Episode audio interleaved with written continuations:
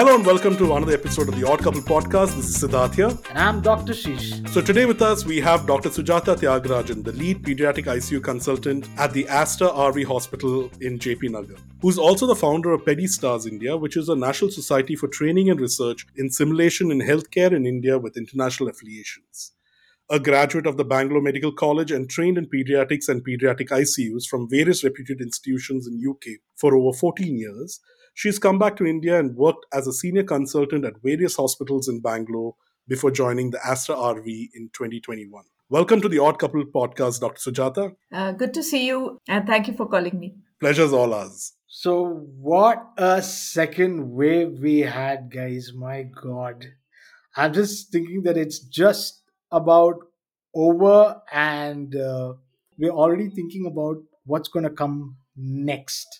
But if we had to go back and think about what was happening, what happened in the second wave, ma'am? What do you think happened? Do you think we were unprepared, or do you think that it was just sheer numbers that you know, even if we prepared for the worst, we could never prepare enough? What What was your view of the second wave? So I think uh, that's a very interesting question, Ashish. So basically, what we found was uh, in the second wave, if I am just uh, sticking to children as such, we found that we saw roughly the same numbers both in the first wave as well as in the second wave. But what we found interesting was the number of children that needed hospitalization in the acute phase that was very high in number in the second wave compared to what we saw in the first wave in the first wave majority of the kids were like mild illness they managed at home you know and they were incidentally found okay whereas in the second wave we found lot more children needing ICU services.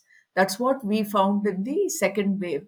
So that makes us kind of always a little bit anxious about what the third wave is going to be like. But uh, the second wave had acute COVID in parallel with the what we call the MISC, which is the uh, post-COVID illness seen specifically in children. Ma'am, we'll come to MISC and we'll talk about uh, MISC in a bit later and try and give more information about it. But I just like to take a little from the last wave which happened, you know, because we were caught off guard in a certain sense. Like, I think if you ask me personally, I would say before the media caught on, one month before that, we knew the wave had started.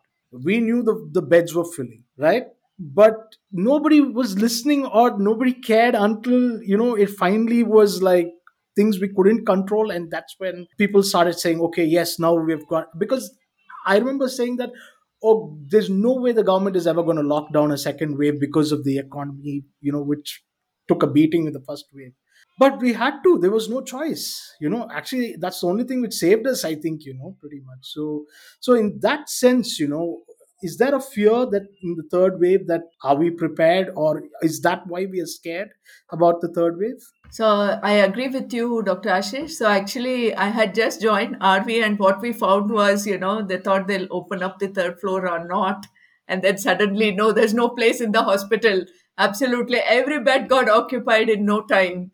So yeah that was and it happened in like a, within a week's time or two weeks yeah. time before we could blink and see what happened so, yeah, I mean, uh, the second wave, absolutely, we were not at all prepared. I think the one thing which helped us was at least the healthcare workers were vaccinated. Very true. So that that kind of to some extent helped us, I guess, to at least uh, you know uh, get through the thing. Because even if our uh, colleagues had illness, it wasn't like a critical illness. Although we did have a few colleagues going through the crisis. Correct. Um, so, in terms of the third wave and the run up towards it, compared to second wave, we now have 18 plus years people at least vaccinated in the community. So, we'll have to see how the third wave is going to pan out. If we uh, look back at what is happening in the UK, which is now currently going through the third wave, we are seeing that they are also roughly like 40 to 60% vaccinated in the UK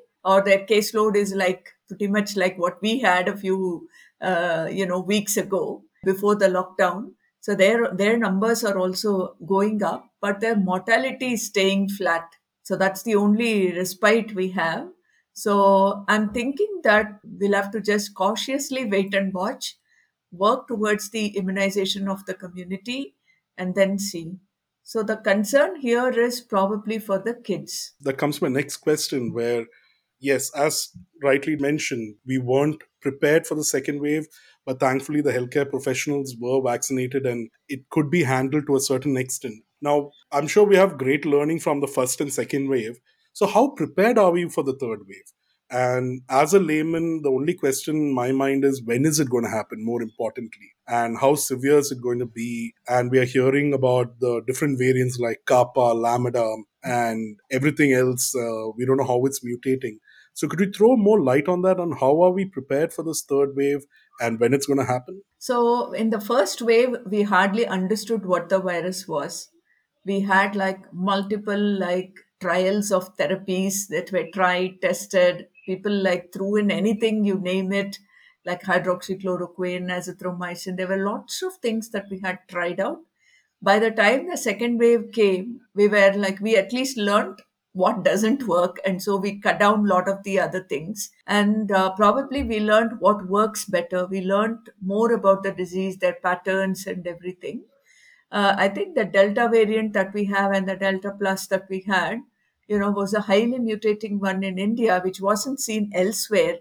And that gave us like a little bit more challenge in terms of understanding and preparing for it. Nevertheless, I think India still managed pretty much well compared to the challenges that were thrown, especially in terms of streamlining things, you know, in terms of you know how do we quarantine? Earlier uh, the quarantine was happening in such a way that you know somebody in one building had uh, you know, even one person who had it, the entire street was locked down and things correct, like yeah. that in the first wave. And in the second wave, we learned that it's already been there in the community. And we had a lot of family clusters in the second wave. So we learned the way it was spreading so easily in the second wave. So a lot of kids, parents, their grandparents, everybody kind of being affected in clusters.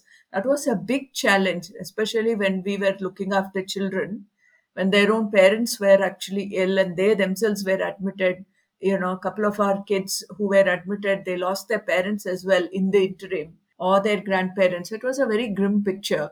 So when we look at the third wave and how do we kind of, you know, how prepared are we is the question that you're asking. So I think uh, I would cautiously wait and watch.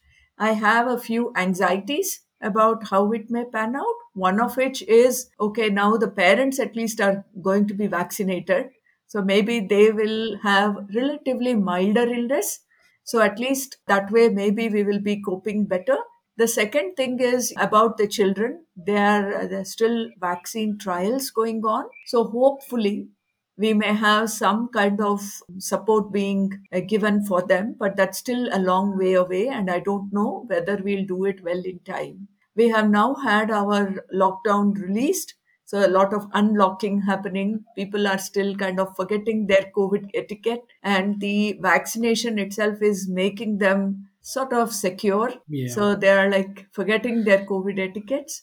So we'll have to see how the new mutations will manifest but I certainly see that children will be the vulnerable population and uh, there's a lot of prediction about the run up towards it so the expected predictions are probably sometime september october. October realistically we may see things are like really bad for kids. That is the expected run up now ma'am when you say kids now when i'm thinking what happened before if you look at it now, just before the run up to the second um, wave, we had, like you mentioned, the medical fraternity was vaccinated, as well as the 45 and above was vaccinated. Now, was that the reason why we saw that in the second wave, the majority of people were affected were the younger adults? And if that is true, then because we are vaccinating the younger adults now 18 plus, that we feel that the children will be affected is that the the way we are predicting the model? Or is it from what we are seeing from europe because we are like 3 months or 4 months behind europe? How are we predicting? What what are we using for? Yeah. So the predictions are based on uh, quite rightly as what you said. So we had the population that were vaccinated. Their presentation of the illness was not that severe whereas the young adults this time and some of them didn't even have comorbidities and they Mm. also presented you know and they were quite critical. In fact some of them lost their lives also while they were in uh, icu so that was what we saw. And the you know the ones with comorbidities kind of you know suffered even more. That's how we saw. So yes quite rightly that is the expected prediction model. So you are already unvaccinated. Whether these variants are sufficient enough for uh, you know so the virus has to find some kind of target they will mutate and they will actually affect these vulnerable population. So that's how children are expected to be affected. When we look at the models of the first and second wave in the other countries we are still following the same and similar trend. We saw that the under uh, 40s and like you know uh, the 18 plus being affected in the second wave significantly even in the western countries so yes that is the expected prediction model Now, since we're on the topic of vaccination, how equipped is the current vaccine now? I've got the first dose. I'm waiting for my second dose uh, in a couple of weeks. Obviously, both of you have got your vac- both the dose vaccines done a while back. But my question is, how equipped are the vaccine or the vaccinated folks or the vaccine itself to handle the different mutations of this virus which is coming about? How effective will it be as a defense mechanism? Yeah, that's a good question, Siddharth. So basically, what we are uh, finding is in terms of the vaccination, there is different like sensitivity, specificities, and the effectiveness being predicted. Especially, are you taking Covaxin or are you taking Covishield? And now you have the Sputnik and Moderna and you know the Pfizer vaccines kind of in the race. So these were all done and prepared for based on the first wave variants. So the Delta variant, how it has protected, very few know. But what we can tell is based on the experience of the small number of the healthcare team that got vaccinated just after the first wave. So our prediction is based on how many of those got affected in the second wave and the fact that although it was a delta variant, the number of people who got affected in the second wave was not that severe. That's all we can say. It wasn't that severe. It wasn't like it. Pre- And those who got affected didn't get need the ICU. Correct. Yeah. It was not severe. That was the only solace we have. So the expectation is that even though there is a lot of mutations that's happening, the vaccines that have been given so far should be good enough as of now. Now, with that baseline vaccination status, if there are new variants, how they will behave, only time can tell.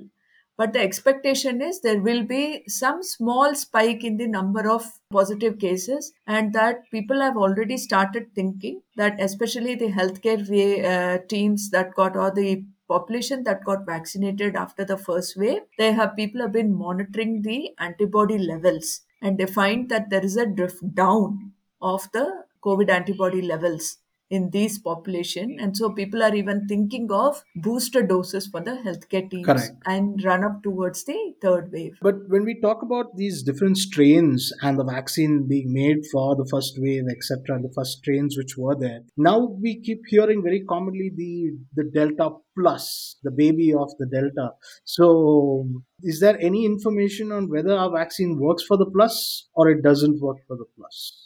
So as of now we have seen that you know especially the ones that had at least one dose okay they also had the infections this time and even though they had one dose of vaccine they also did not have very severe illness Yeah. Okay, but yeah. there is a small population that had that needed to enter the ICU, but still the relative outcomes were better.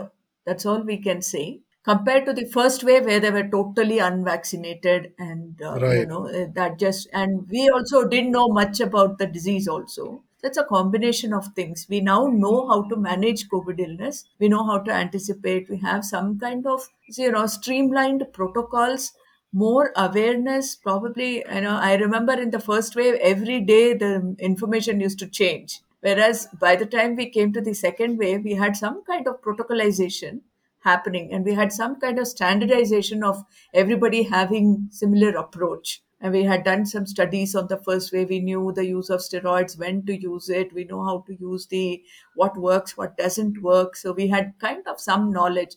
So it may be a combination of things that has helped us to kind of look at the outcomes in the second wave. To say that maybe we were relatively better.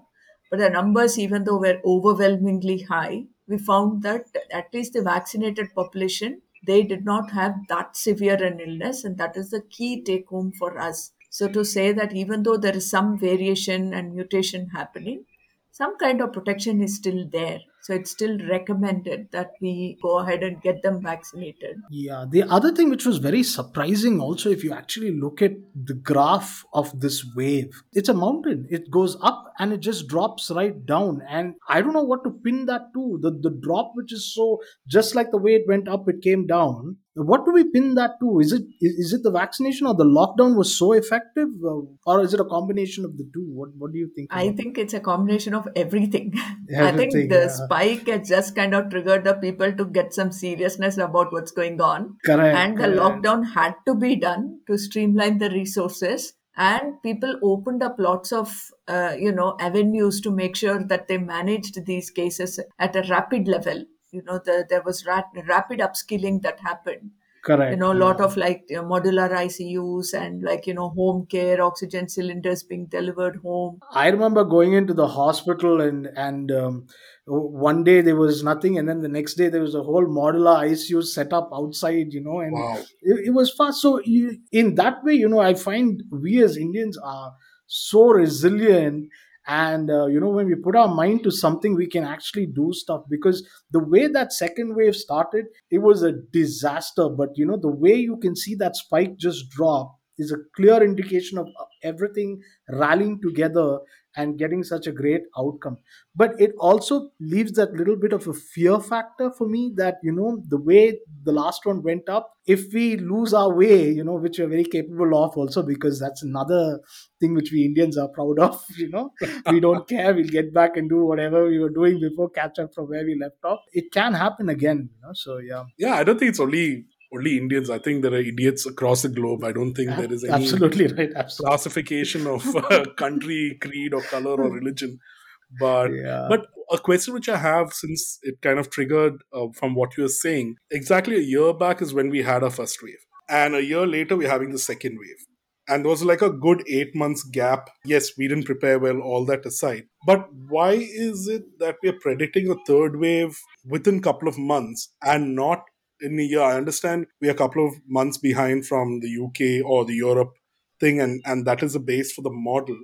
But is it a seasonal thing like a flu? Because even flu is a highly mutative kind of a infection, right? And so is this. So is would it be seasonal, or are we just like trying to be a little more extra cautious that it's going to happen in a couple of months? So that's a good question. So basically, when we look back, you know, when we look back in the last one year, the profile of, you know, patients that are admitted into our ICU, you know, earlier we used to see the winter peak of flu, uh, flu patients. Okay, so the H1N1, the influenza, and all of these viral infections. Very interestingly, across the globe, especially I can talk to you about our PICU patients, we simply didn't see them whatever it was, we just didn't simply see them. You know, in the UK, uh, and I practice both in India and UK, and in the UK, winter pressure is something that we dread, you know, that we dread like anything.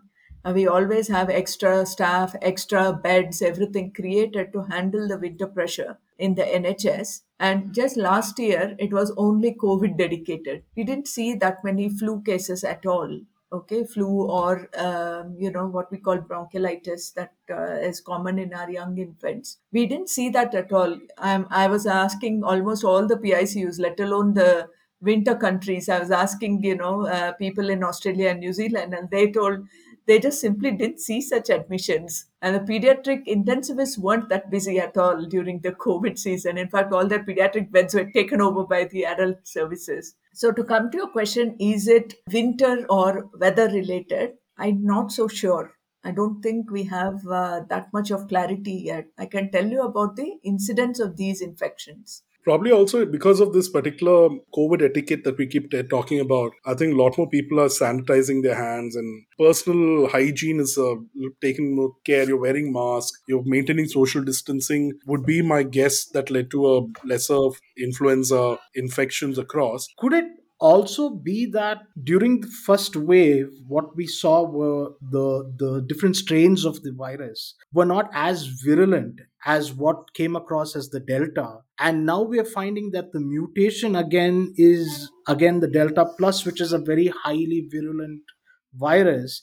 And so we are predicting that because of this high virulence, we might find that uh, the wave might be far more earlier than what it was last year. Quite possible. There could be that that angle to it also. But you know there was this very um, this very viral uh, forward on whatsapp you know uh, the university of whatsapp which uh, put out a certain article which said that you know because we are uh, vaccinating during a pandemic we are creating more and more uh, mutations and and the mutations are always going to be formed to go against to beat the vaccine.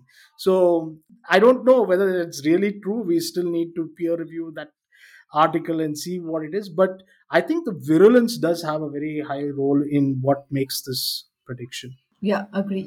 Yeah Wow, I got somebody to agree to something which I said. It's an amazing feeling. something that you said from WhatsApp.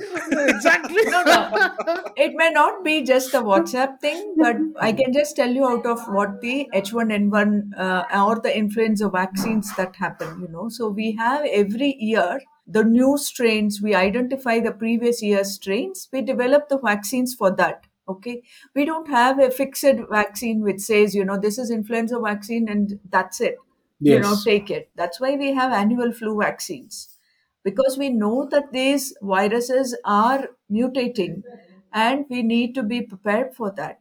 So based on that knowledge we can say that covid is also you know uh, sars-cov-2 is also another type of virus which is going to mutate. And so uh, you know how virulent it is and all of that is like how uh, you know how you build the defense systems around it. So yes uh, you know so that, that is that matters. So we can expect the vaccine going to be tinkered on and we will have to take another vaccine down the line you know to to meet all these strains which do come. They will be tinkered upon and we can expect it. Awesome. So on that note we'll just take a quick break and we'll be right back where we'll talk about more about pediatrics how it's going to affect the kids and what is the way forward that the docs have figured out on the Odd Couple podcast. Stay tuned. You're listening to the Odd Couple podcast. Odd Couple Pod- podcast, a Pandemia Inc. production. Are you ready? A friendly fireside chat with friends where no topic is beyond a healthy discussion, punctuated with a laugh or two. Check it out! Tune in every fortnight on your favorite podcast network. And welcome back to the Odd Couple podcast. So today with us we have Dr. Sujatha Thyagarajan, who is a specialist in pediatrics and pediatrics ICU. And ma'am, for you, I have the next question, which is on everybody's mind, and we touched upon briefly earlier. That there's a lot of fear mongering that that this particular strain, the next wave, the kids are going to be affected specifically. And you also mentioned that it's probably because they're not yet vaccinated. Now, how true is it, and how what's the severity of this Delta Plus variant on kids? And what is it that you're expecting during this third wave? So, what I can tell you about our experience of what happened with the Delta variant, we don't know whether it is Delta, but that is the expected one that caused the second wave. And we found that it didn't really matter what age the kids were. So, but definitely we saw kind of under 12, quite a few and uh, the acute COVID, when we say it is in the first one or two weeks, the first week of illness.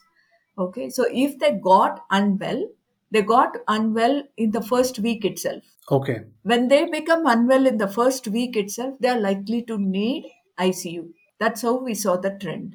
So by unwell, you mean the severity of Correct. the illness. Yeah. It was not like okay, it's going into the second week and now you're getting severe. It was like it was as soon as you fall sick they were dropping in saturation and the seriousness was there. Okay yeah. so there's a big difference between how adults present and how children present. So in adults you see this kind of happy hypoxia. You monitor their oxygen levels and then you know they're still talking but their oxygen saturations are like sitting in the 70s 80s oh wow. Um, that's how you saw in the adults whereas that's just not the case in children okay they don't have that much reserves we, you know our children become very irritable tired all that compressed in like in no time So they compensate well, but when they decompensate, they just spectacularly decompensate, and then you just need to be in the ICU, get things going. So that's how it is for children. Okay. And we don't do any fancy CT scans and those kind of things. What we found also with the Delta Plus variant, the uh, children that needed to come to our ICU, they had like at least 40 to 50% of them had comorbidities. So when we say comorbidities, these are children who are either obese or they had other illnesses such as like chronic diseases. We find like asthmatic children. Okay, they may have blood disorders, say thalassemia or leukemia, you know, or any other, um, you know, uh, ongoing, you know, diabetes. Renal problems. Yeah, like renal problem, nephrotic syndrome. So in our center, I almost saw every system profile in our ICU. And those were the ones who were quite sick. They needed a prolonged stay in the ICU. Okay. Compared to the relatively well children who had acute COVID. So there were kids who had COVID pneumonia and, you know, they were the ones that uh, needed ICU, but they didn't need to stay for too long if uh, they didn't have any comorbidities. Whereas, especially the neurodisability ones, they needed the longest stay in our ICU. But how was the, the, the, the children who come into ICU, how was their recovery rate? Yeah, spectacularly good. Oh, really? So once they come in and they get the support which is required, they're a resilient lot then. So, so they bounce back. They really do well, irrespective of their comorbidities. They did very well. Okay, almost everybody recovered very well. So one other thing which uh, we found, which uh, was interesting in kids, was quite a few kids had appendicitis, you know, during as or as part of COVID illness. So those were the kids where there was a delay in the diagnosis. Okay. So they would end up kind of waiting, watching, waiting, you know, going to different places, not quite sure. And those were the ones, you know, that uh, would have a very you know stormy course is this what we call as the uh, misc if you can just elaborate what misc is uh, sure so misc is nothing but multi-inflammatory syndrome in children misc so what we find this is you know approximately about 2 to 6 weeks or 2 to 8 weeks following a acute covid illness or an acute exposure to covid illness even though the child didn't get tested so if their family had it or somebody else they were exposed or they went to a large gathering or something like that, and the child had very mild symptoms, still it didn't predict, you know, who would get MISC. So it could be somebody with acute COVID, like tested positive, recovered well, a mild course of illness, recovered well, or somebody who had mild illness did not get tested, a family member who was COVID positive, but child was well, irrespective of what it was, some kind of query COVID exposure or COVID illness, about two to eight weeks any in during that time, they may come with a new episode of fever. They may have like an extended spectrum of other symptoms, such as they may come with seizures, you know, fits, or tummy pain, vomiting, diarrhea. Tummy pain was a very common presentation with MISC and then there could be like other variant presentations. So they can come with a skin rash, swelling in the lymph nodes in the neck. So these were some of the varied presentations. And when they came in, okay, one of the common things that one of the systems that specifically gets involved is the heart. So they go into something called cardiogenic shock. And if that is little bit prolonged, they can actually have multi-system involvement as a result of that. So the key is to actually early suspicion, making sure that you think of it, test for the COVID antibodies, and test for the acute COVID as well. Some children may have both and then promptly treat them. So you check the inflammatory markers and then you promptly treat them. Uh, their recovery is fantastic. Oh, that's that's great to hear. So, ma'am, another question that I have is that when should the parents take the kids to the hospital? So, when is that right time so that we avoid crowding of hospitals? Also? So, one of the things that COVID taught us is how to make sure that the child and the family is kept safe without reaching the hospital as much as we can. There is video consultation facility available what we find is a spectrum of presentations. One is asymptomatic. That means, incidentally, probably the other family members may be having COVID uh, illness. The child also gets screened, and so they find that the COVID, uh, you know, the test is COVID positive. Whereas there are children with very mild illness, say a little bit of fever, cough, cold. Then there is moderate illness, little bit of symptoms, but the child is leading a little bit uh, input. So the child is not eating and drinking. They're not their normal self. They're passing less urine. They're having a little bit of vomiting, diarrhea.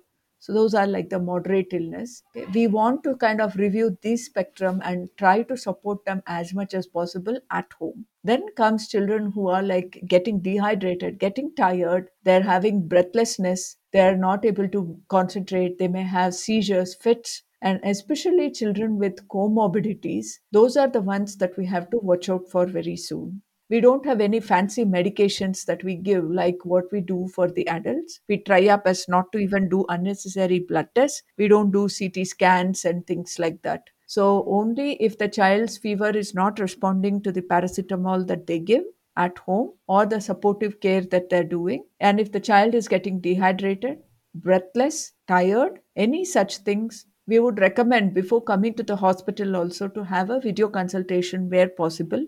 Get the doctor to screen them make sure that they understand what's going on and then head off to the to the hospital accordingly. So there is now facilities for all of that. And i would also urge all the parents to identify you know at different stages which is the nearest setup for them available. For example if you think that your child is going to be unwell or your child has comorbidities which will be the potential picu that you may be going to so it, is better to identify or talk to your referring your primary pediatrician to find out in case my child gets unwell, which is the facility that I may be going to. So it's a good idea to just have that roadmap in your mind so that you can be prepared. And as I told you, the MISC, so your child may breeze through the acute COVID illness without any issues, whereas about two to eight weeks following this acute exposure or the acute illness, if at all they have fever that's something that they have to go back to and get it checked over. In their mind they should be prepared to come to the hospital. Yeah. because misc is something that we don't want to delay a diagnosis. Maybe one or two days they can have the supportive care. By third day if they are not getting better better to get a pediatrician to review them get the test done and then if they are confirmed to have high antibody levels and if the fever is persisting then get to the hospital to get the right treatment given. So, so most parents should keep a high uh, degree of suspicion if you are finding your child falling sick anywhere uh, two weeks after the the episode of a COVID contact. Another question which is top of mind for all parents, which I'm pretty sure is during the second wave or even the first wave, when people were in the ICU or in the hospital with COVID. May not be in the ICU, but at least with oxygen and stuff like that. Uh, the kith and kin weren't allowed to come and meet the the thing, but they're adults. It's fine. What is the protocol for kids? Because keeping kids away from parents is both bad for the kid in terms of thing, and okay, parents are going crazy anxious. So just to allay some fears and and calm some nerves, could you throw some light on that? So it's a very, very good question, and it's a very emotionally, uh, you know, it really took an emotional toll, not just for the parents, but also for the staff and us who were taking care of these children. So we have a, you know, so-called like open policy for the parents. Okay, in PICU, we always allow, always and always allow at least one parent to be by the bedside, irrespective of COVID or not that is the general policy we have. Because we find that the children's physiology becomes very difficult to interpret if anxiety and uh, that just throws in. If their heart rate shoot up and they're not able to take any of the treatment that we're giving, it doesn't help but i find it very difficult to uh, to treat the child when the physiology of the parents are changing because the way they react sometimes it's easier to treat the child. And that's why i didn't do pediatrics to be honest because i can deal with the child i can't deal with the parents. Yeah. It's tough it's very uh, tough. yeah. And but that brings me to the the the next question which is you know because see in the second wave you know we went in and we ramped up. We brought in lots of beds which had oxygens. But what we really needed the most were the icu beds and that's where we were falling short. Because the oxygenated beds okay to a certain extent those patients will recover. How many of those are going to go into the ICU? But what we're going to find when children are affected is that most parents get very anxious with their children the minute they start seeing even a slightest of symptoms. So it might just require quarantining for like a few days and then you can go back. But when parents see this in their children they're not going to sit down right? So we're going to see really anxious behaviors from parents and swarming of the hospitals with children. I found a very interesting dynamics this season actually. You know, so what I found was, as I told you, in the second wave, clusters were involved family clusters. Correct. So actually, many parents were, even if they wanted to, they themselves were not well enough that they had to leave their kids in the ICU in our care. What we did was we did twice a day or even SOS, WhatsApp video calls to these families to actually show them how their child was doing. What I found it very emotionally heartening was the kids supporting each other. How sweet. So we had a five year old uh, child who was recovering and like ready to go home. And then we had a eight year old boy who just got admitted who was so anxious. His dad couldn't be with him because he himself was unwell and was getting tested. But this child was very unwell and needed to be put on NIV. So we had to put a mask on him. And the child was so claustrophobic to put the NIV mask on. So we had this uh, four year old girl telling this boy, Anna, please put the mask on. You will be able to go home just like me. You know, and this boy is like staring and seeing, you know, okay, now what do we do? So she told, all you have to do is to just wear this. And I found even very young infants, around 10 to 12 months of age, so they naturally have a stranger anxiety. And these kids, accepting all of us in all our uh, full PPE, accepting us just you know so well. You know it was very heartening. So um, you know in terms of the anxiety of the parents i think you know it's about getting the balance right. What we found it very useful was at the time of admission itself. So we i did lot of video counseling to lot of people. There was no audios at all. I would just let them know without my PPE, like with just my mask on, to just explain to them who I am, who my uh, you know my team members are. I would show them how the PICU looks like inside, and every day, at least two to three times, we would show their child on the video. So they would see how their child is recovering, what is going on, and they felt empowered. What I found it very interesting was when the child got discharged and things like that, almost every parent took time to come and thank us and actually put up lots of Google reviews for us as well. you know, but I found that, you know, so, you know, it's a low cost adaptation. It is a need of the uh, moment. So we did lots of uh, WhatsApp video counseling that helped them. You know, some of the parents who couldn't see, they they told, you know, can you do you mind just doing that? They were like, they became so tuned to it that you know, okay, at this time we are going to, and they would like readily sit there. We did even group video calls to the rest of their family members and everybody because some were in the hospital, some were at home there were other siblings who were anxious, so we showed everybody. So that really helped them cope a bit better. That's what we saw. But if we look, now again, ma'am, like I think um, me and you are blessed to be working in a center where we call it quaternary care, literally, which is, you know, we are like at the highest level of, of caregiving. But when we're going to drop down, we might not have the same support system. Most of these hospitals don't have it. Now, when you look at most hospitals, like any hospital, they'll have ICU and they'll have ICU beds. But pediatric ICUs, not all hospitals have that, right?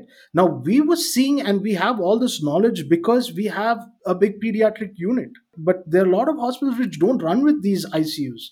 So now the whole problem is even if we say that, okay, 97% of the children will be absolutely normal, we're only talking about those 3% right? But what if 3% is just 1 lakh children who are really going to require the ICU beds?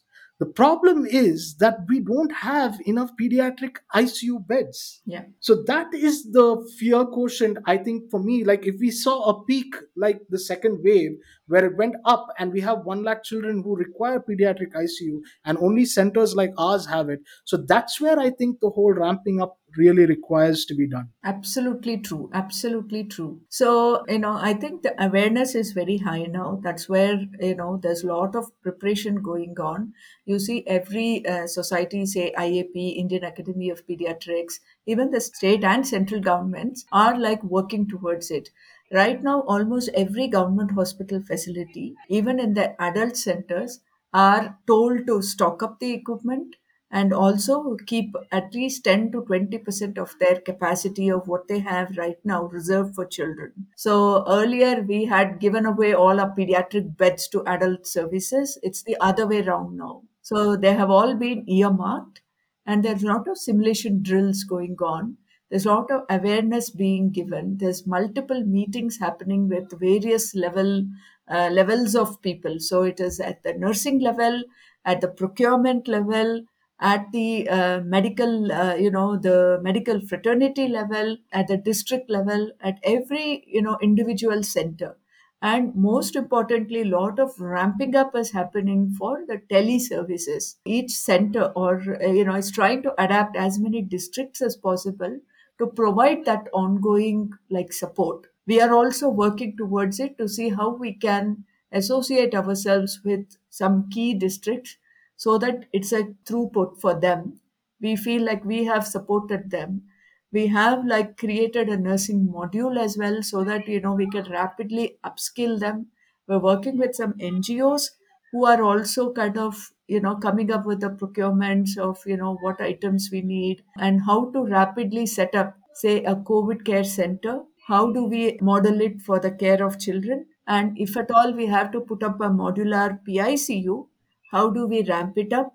What equipment we need? So we have drawn up like a blueprint for each of these so that now if anybody contacts us well i'm like stuck. I need to like rapidly set up a five bedded icu we'll be able to provide that help you know. So there's a lot of thinking going on to that effect. In fact we in our center also have modular unit which we have converted into a pediatric er and we showed them how within three hours we can set up a pediatric ER. So we have the, you know, we have taken a video of it to show how it can be done. So there are ways to handle it, and there are, you know, people have thought through this process. So to empower a lot of districts and everybody to handle the numbers and the skill okay, needed to ramp it up. So there are a lot of like apps and everything being created right now so that we Yes. can like train people at a short notice. No, but that's the beauty of also what we find. Like you know, what I mean, if you look at the good side of all this coming, what COVID has taught us is how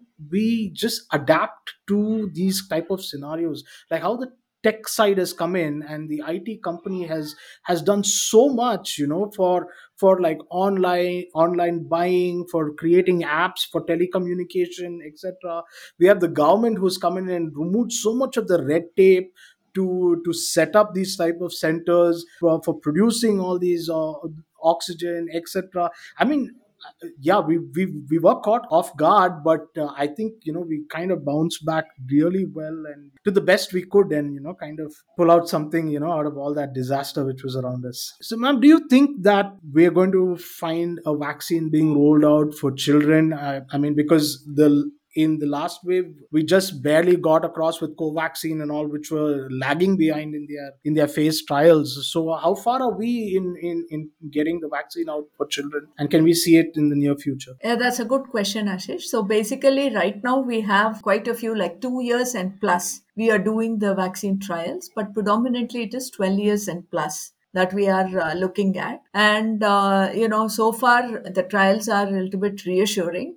We think the real rollout can happen only close to like September, October. We're not looking earlier than that, certainly because we need at least like good three to six months to just see how things are, check their antibody Correct. levels and things like that. I think we had some fear initially about uh, vaccine rollout and the enrollment for these trials have been quite challenging, especially during the peak of second wave. To roll out for these. But interestingly, most of the kids that were enrolled were all doctors' kids. that is very reassuring.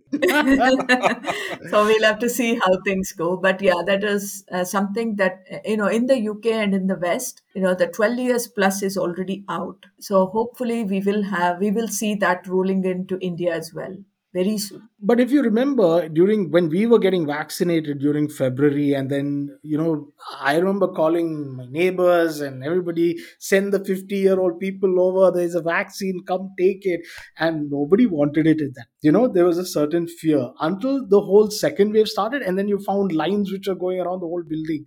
So when it comes to children now people are even more cautious. So even now we have a set of people who are still saying i don't want the vaccine because i'm scared about the vaccine right? Even after seeing that it really saves lives. So do you think that most parents are going to accept a vaccine which comes out? Will they take it? I mean that's a million dollar question right now. But i think what we need to do is to get the you know honest reports out you know. Let us see what the trials show. Let us make sure that the safety profile is appropriately studied so that we also as pediatricians feel reassured to offer these vaccines to the children. And you know side effects is something that we have to anticipate. In a developing child the remote side effects are something which we should be aware of. However Correct. i think it's about whether the acute illness is so serious enough that the vaccination is a mandatory one is a time bound question. We have to wait for the results. We should we have the responsibility for our future generation. We have that the moral responsibility to get it right and to do it ethically safely for them. So i want to make sure that and i look forward to making sure that vaccines that are released for children are safe for children and that we will be safely able to advocate it also.